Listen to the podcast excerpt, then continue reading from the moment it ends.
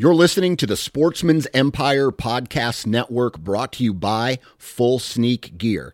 Check out their entire lineup at fullsneakgear.com.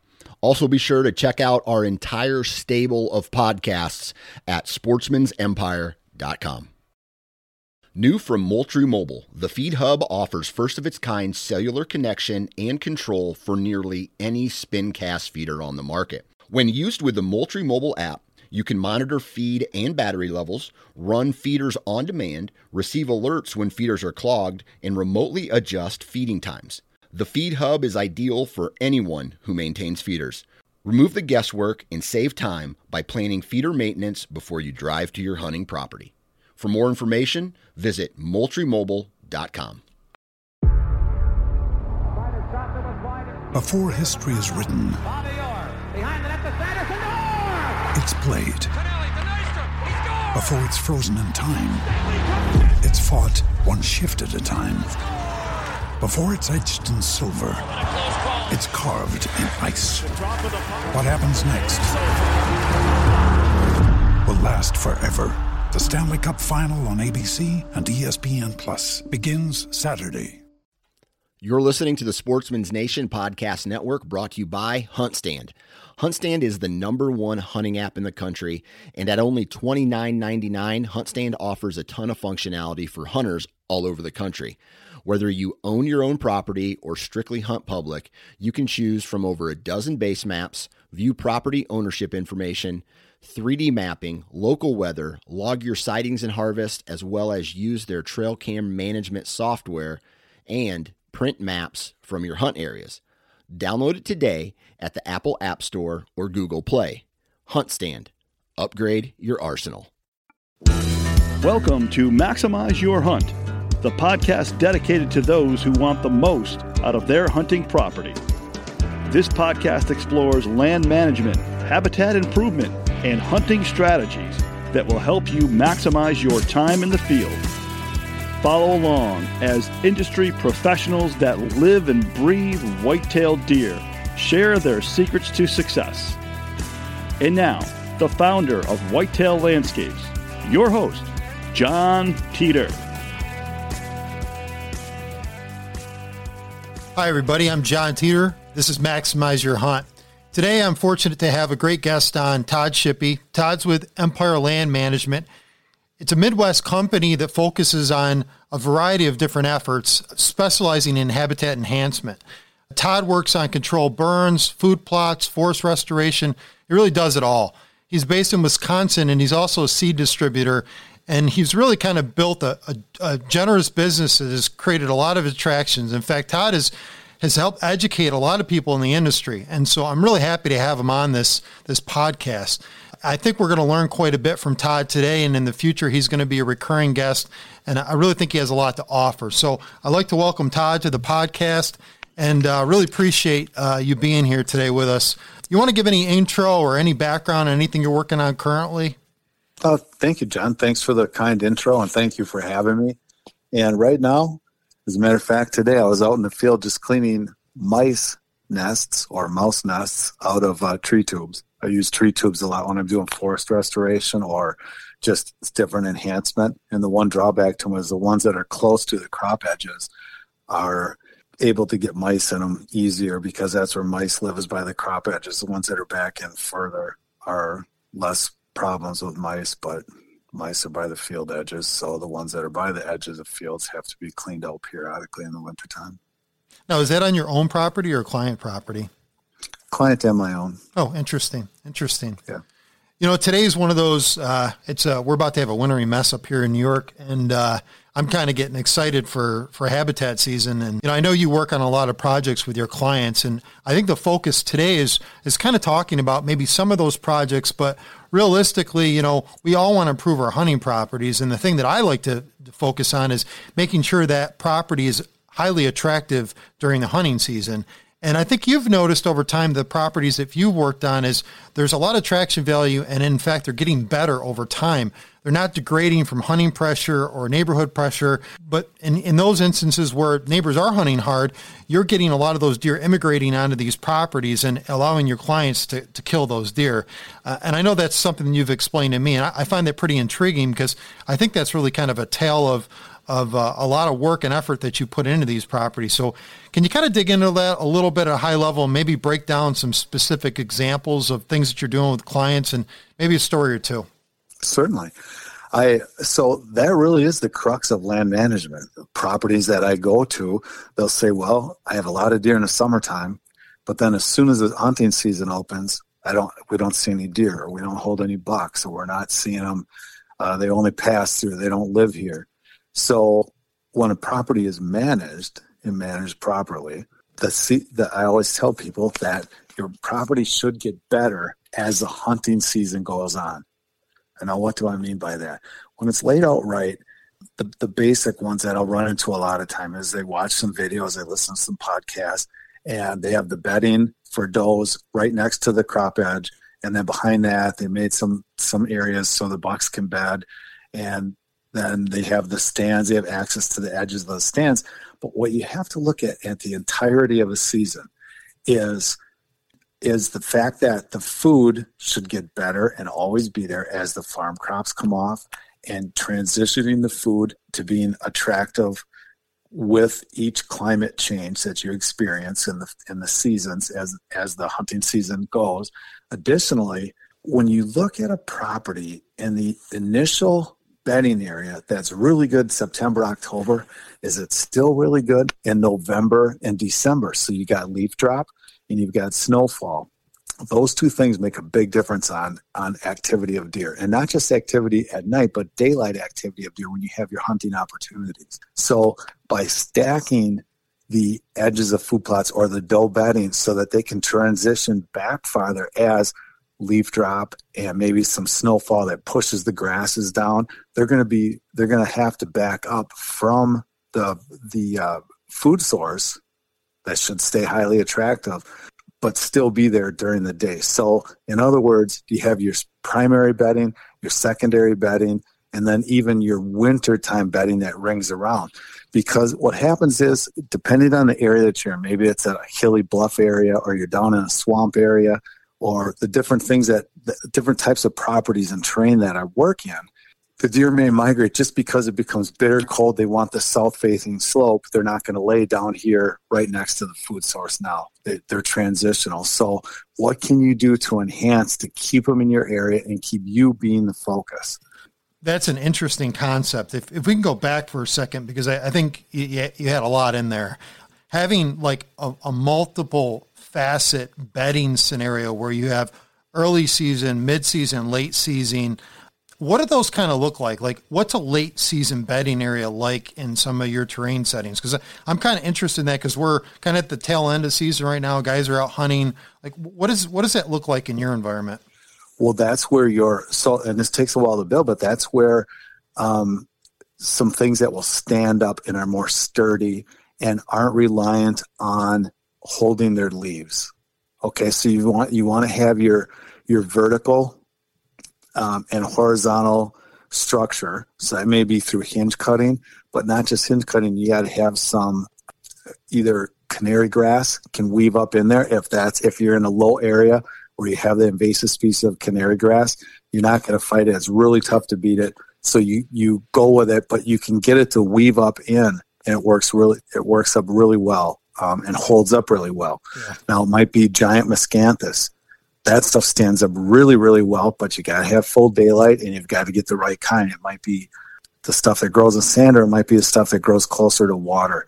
Um, if you have cattails in the either, depending on how much water is in your cattails, to go in during this time of the year when it's frozen and build some humps in the cattails that'll get them up a little higher back from the food source. Now, those hold up year round. Additionally, the heavier structure with, say, uh, I'm trying to picture right now, uh, something that the DNR will consider invasive is buckthorn. But if you have it, I use it a lot because it's buckthorn is a type of tree that grows more like a brush. It's considered invasive, but where it is, it is, and you just have to deal with it. It's great for hinge cutting. It's very sturdy branches. It shoots stems up from its trunk, so you get a lot of nice shoots. And those are all examples of heavier duty thermal cover type bedding. Now, those have to be in relation to maybe the windward side of a slope, windward side of some heavier trees, where they'll lay in October. They're not worried so much about the thermal cover as they are right now. So now you have to have two two rows of the bedding cover. So what would be just a stretch of hinge cut trees with let's say canary grass weaved up through it, or maybe you went in and planted um, some native warm season grasses and let them mature, and now you've feathered the edge and you drop some trees into that native warm season grass so it comes up. You made it nice and sturdy. You might want to put a few pine trees in there, some type of a conifer that's going to withstand. You don't have to worry about the leaves dropping. They're going to stand up. Uh, they kind of hold their needles. Here in Wisconsin, white spruce are native and they hold their needles. They don't. They won't drop off the lower branches as they get shade or as they get more mature. So I use a lot of those weaved into that same type of bedding type material. Yeah, that's interesting. You know, I, I can totally relate. I mean, the layering concept you just came up with, where you have multiple facets, where it's kind of like a, a low layer plant, a mid layer, and an upper layer plant, and maybe hinge cutting or using some of that structure, invasive or otherwise, to kind of create kind of these buffer zones that deer want to kind of bed up against, and almost looking at in stages and have a multitude of those and increased density over time, like leaf drop, like you had brought up earlier. I think people forget once leaf, you know, leaf drop occurs, you know, the deer dispersion is eventually going to happen. And the concept of having food sources that are, are varying over time, seasonal food sources even within those bedding areas, I think create a lot of a lot of attraction. One thing I wanted to just add, I mean, and, and you brought up some plants that are native and not native, and, and I don't I don't think anybody will will say, well, that that's absurd that you're you know utilizing what's on the landscape. In my example, you know, I use Norway spruces often. Uh, that's a non-native plant, and it does a heck of a job up in our areas, creating kind of that you know that that uh, wind thermal benefit. And I, I, would say, you know, I recommend that uh, on a lot of properties that I go to just because they don't have the you know branches uh, not holding their needles. I mean, there's just a whole bunch of issues that I've seen with white spruce that Norway's uh, currently uh, they have some of those, but they don't have them that often. But uh, could you kind of break down the food example? I know you do a lot of food plots for your clients, and like so, winter food sources or food sources like right now that are really palatable. Um, and I know it's temperature contingent and and what's available in those areas, but you know when you said the agricultural fields get cut you know you're sucking in deer, and uh, it's really kind of a matter of your cover, which you explain, and maybe some of the food. Can you kind of break that down a little bit further? Certainly. So when the corn comes off, the soybeans come off. Farmers are so efficient now at getting every last kernel of corn or crop matter off. I mean, the modern equipment is very, very efficient. And I live in an area of mega farms, so they're the most efficient farmers, and they they have big equipment, but on the downside is they have they use subcontractors. So they haul if there's a problem one field, they haul it to another. The Palmer Amaranth is in this area now. Amaranth water hemp is in this area and so it makes it difficult. But so what I try to do is wait in the summertime or in the springtime, let the farmers feed them, let their crops get mature. Then I'll go in and plant, and I plant things that people think they're crazy, but beginning of July, I'll put in some corn. I'm not going to ever harvest that corn.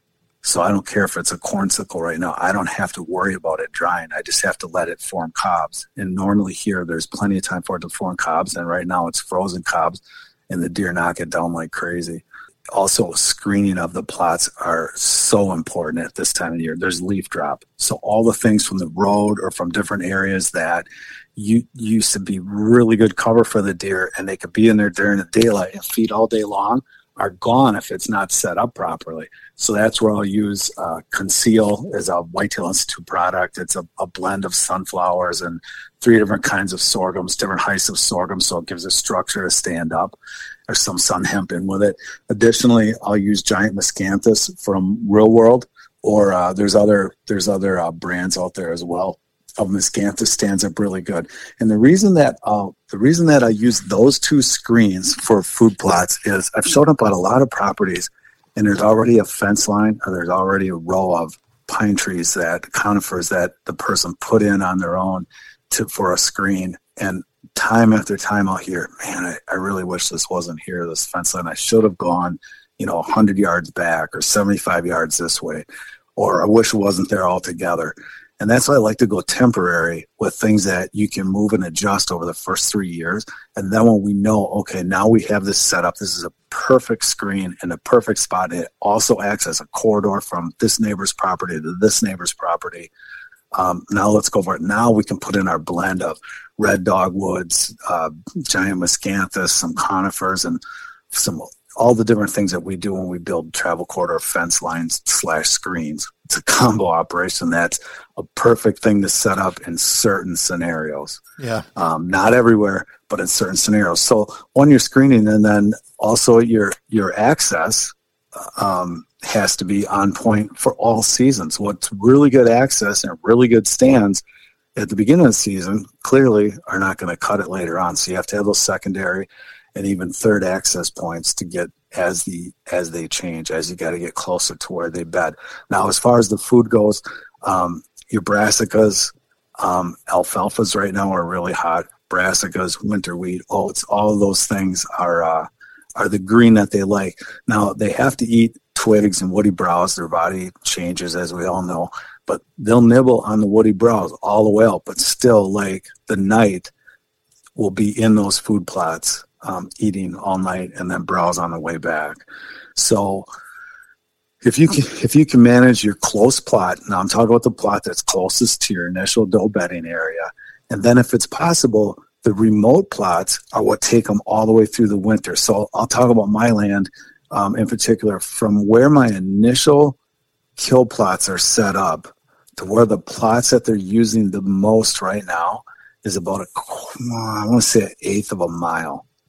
And at that eighth of a mile point, because of the way the terrain is laid out, I've got soybeans that are untouched yet.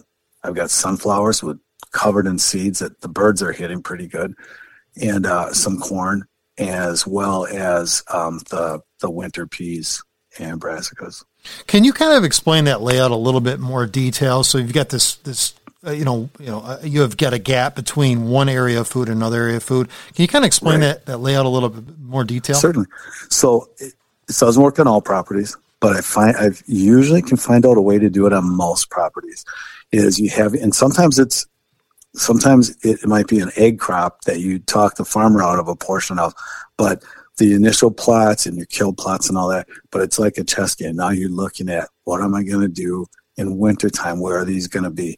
It's a good possibility that this food source is going to be exhausted by then because it's the most attractive food and through fertilization and timing of planting, this is going to be the spot where they're all going to come to. How do I make it last without it being a hundred acre field?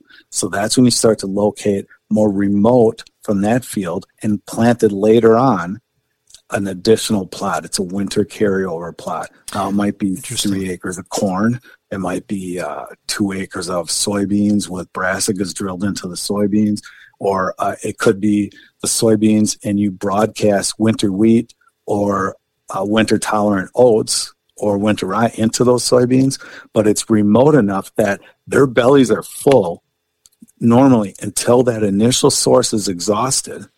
So now that through your enhanced bedding and your access points, this is now the primary food source, but it's farther away, as is their bedding has to be a little bit farther away. So it gives you shot opportunities throughout the winter months. Well, this is an interesting thing because you've got an arrangement of a bunch of different you know, bedding features and food features kind of laid out on our property for different times of year. You know, I go with the poor man stuff just because uh, I, am a little bit more frugal.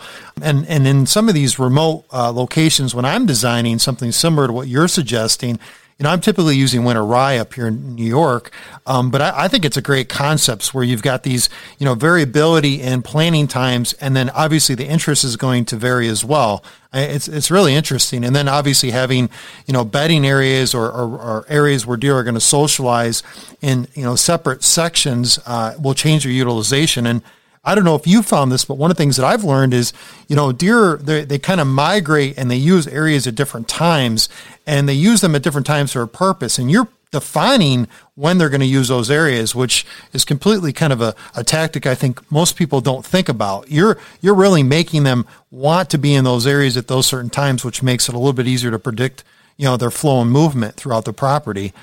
So I've got another question for you. You know, you, I know you work with uh, a, bunch of clients, and, and, we'll just say that they're uh, a little less hands off, and you're a little more hands on.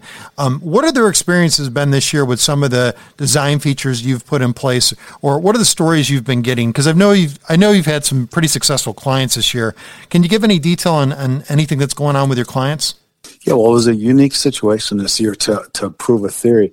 Um, I was in, I was actually by you in New York for a large part of the season due to family commitments. So I missed um, from like October 17th on my property was the last time I was on it all the way through uh, December.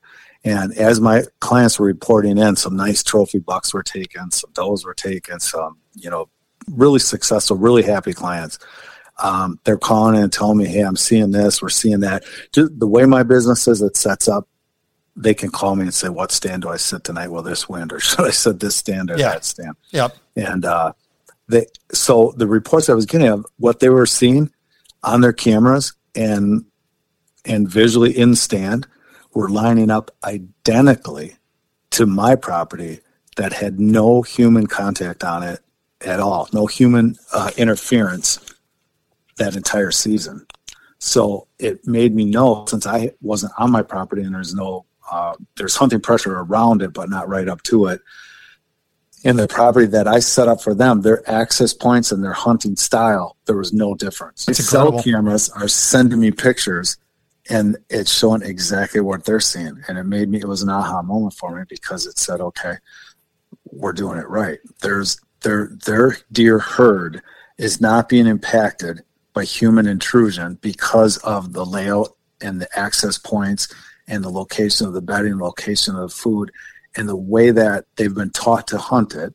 And by that, I mean, I, I, deal with really good hunters, but sometimes even small details like, and this could be, be another show, but small details of you shoot a deer out of a, of a blind and sit there until dark still before you get out and all the deer ever see is. And this is part of your land getting better throughout the season is you can't go, and this may be too basic for some people, bear with me, but you you can't shoot a deer in a plot, get down, gut it out right there, and then drag it out and have family photos right in the plot and all that. Really, when you do it right, the, the only thing that knows that happened is you and a deer should be the only two things that know something happened. The deer that you harvested. Yeah. So then later on, a four wheeler pulls in and a four wheeler pulls out. That's all the more they know. Or a pickup truck drives in yeah. and a pickup truck drives out. Yeah. They don't see you run out in the field, hoot holler, pictures down there, the whole family munching.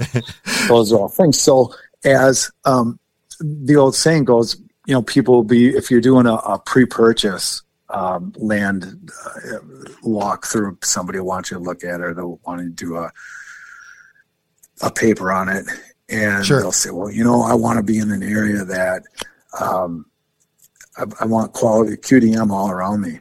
And I always think to myself, and I talk to the people about this, I kind of want the opposite.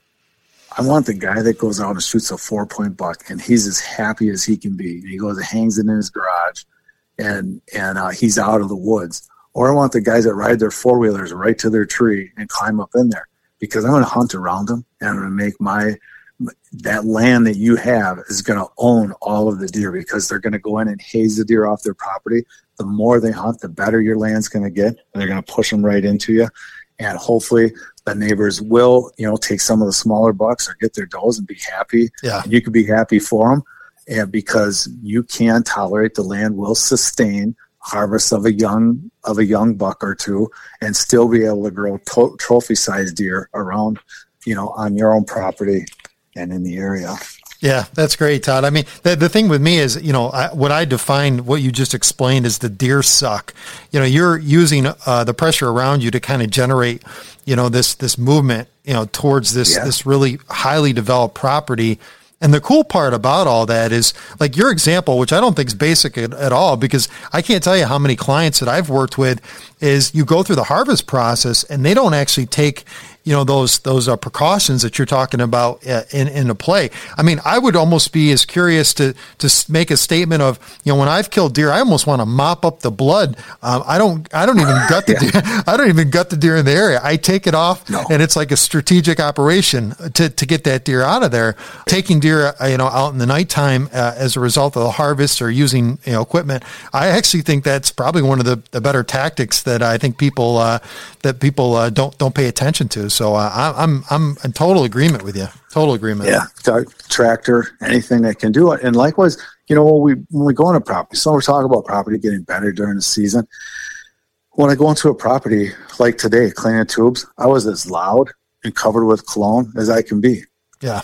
on Yeah. this property that nobody's been on, and that and that is secret. And the client's going to be hunting this weekend. Why? Because I'm just a guy cleaning tubes. I don't have to be sneaky. I don't have to be.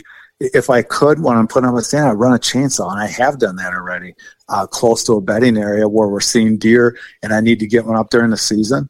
Chainsaw is running while uh, my my employees bugging up the tree, putting up a tree stand or Yeah. tipping a ladder up Yep. because now we're just two guys cutting. If, as soon as you try to be sneaky, and you'll see this, like cleaning out uh, tree tubes today on a client property, I looked over and there was a doe was bedded, and I just kept moving, maybe 60 yards away. I saw her head come up looking through the cattails, and I kept moving on tree tubes and looking. Then I had one with a mouse in the bottom.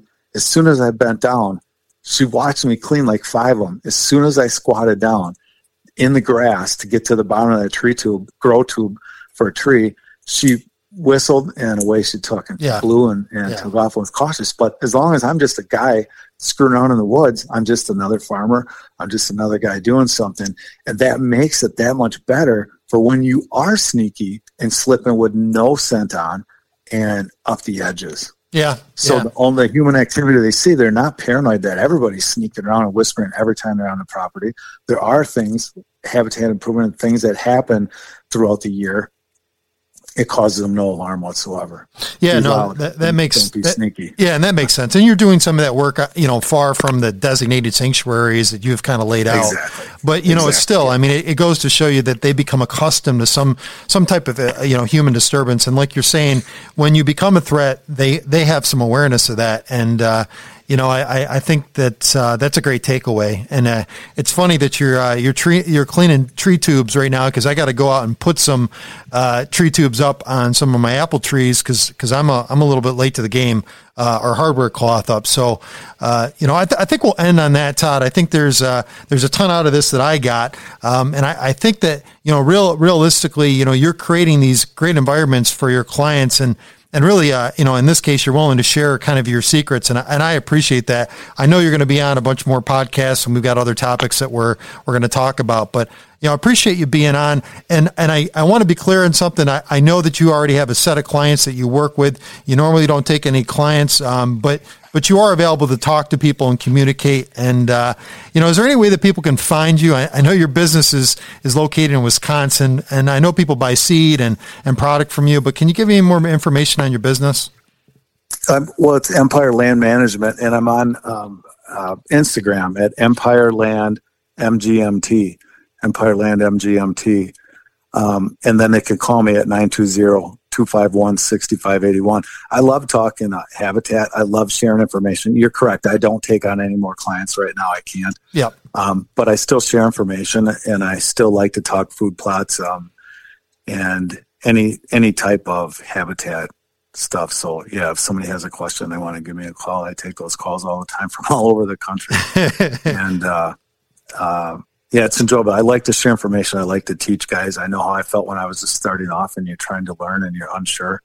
And uh, you know, the wise man learns from his mistakes, but the really wise man learns from other people's mistakes. So Yeah, yeah, no, that's a that's a great way to end this.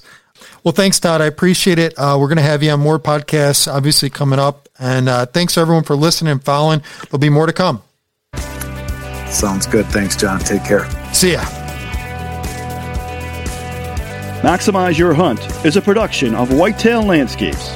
For more information on how John Teeter and his team of experts can help you maximize your hunt, check out whitetaillandscapes.com.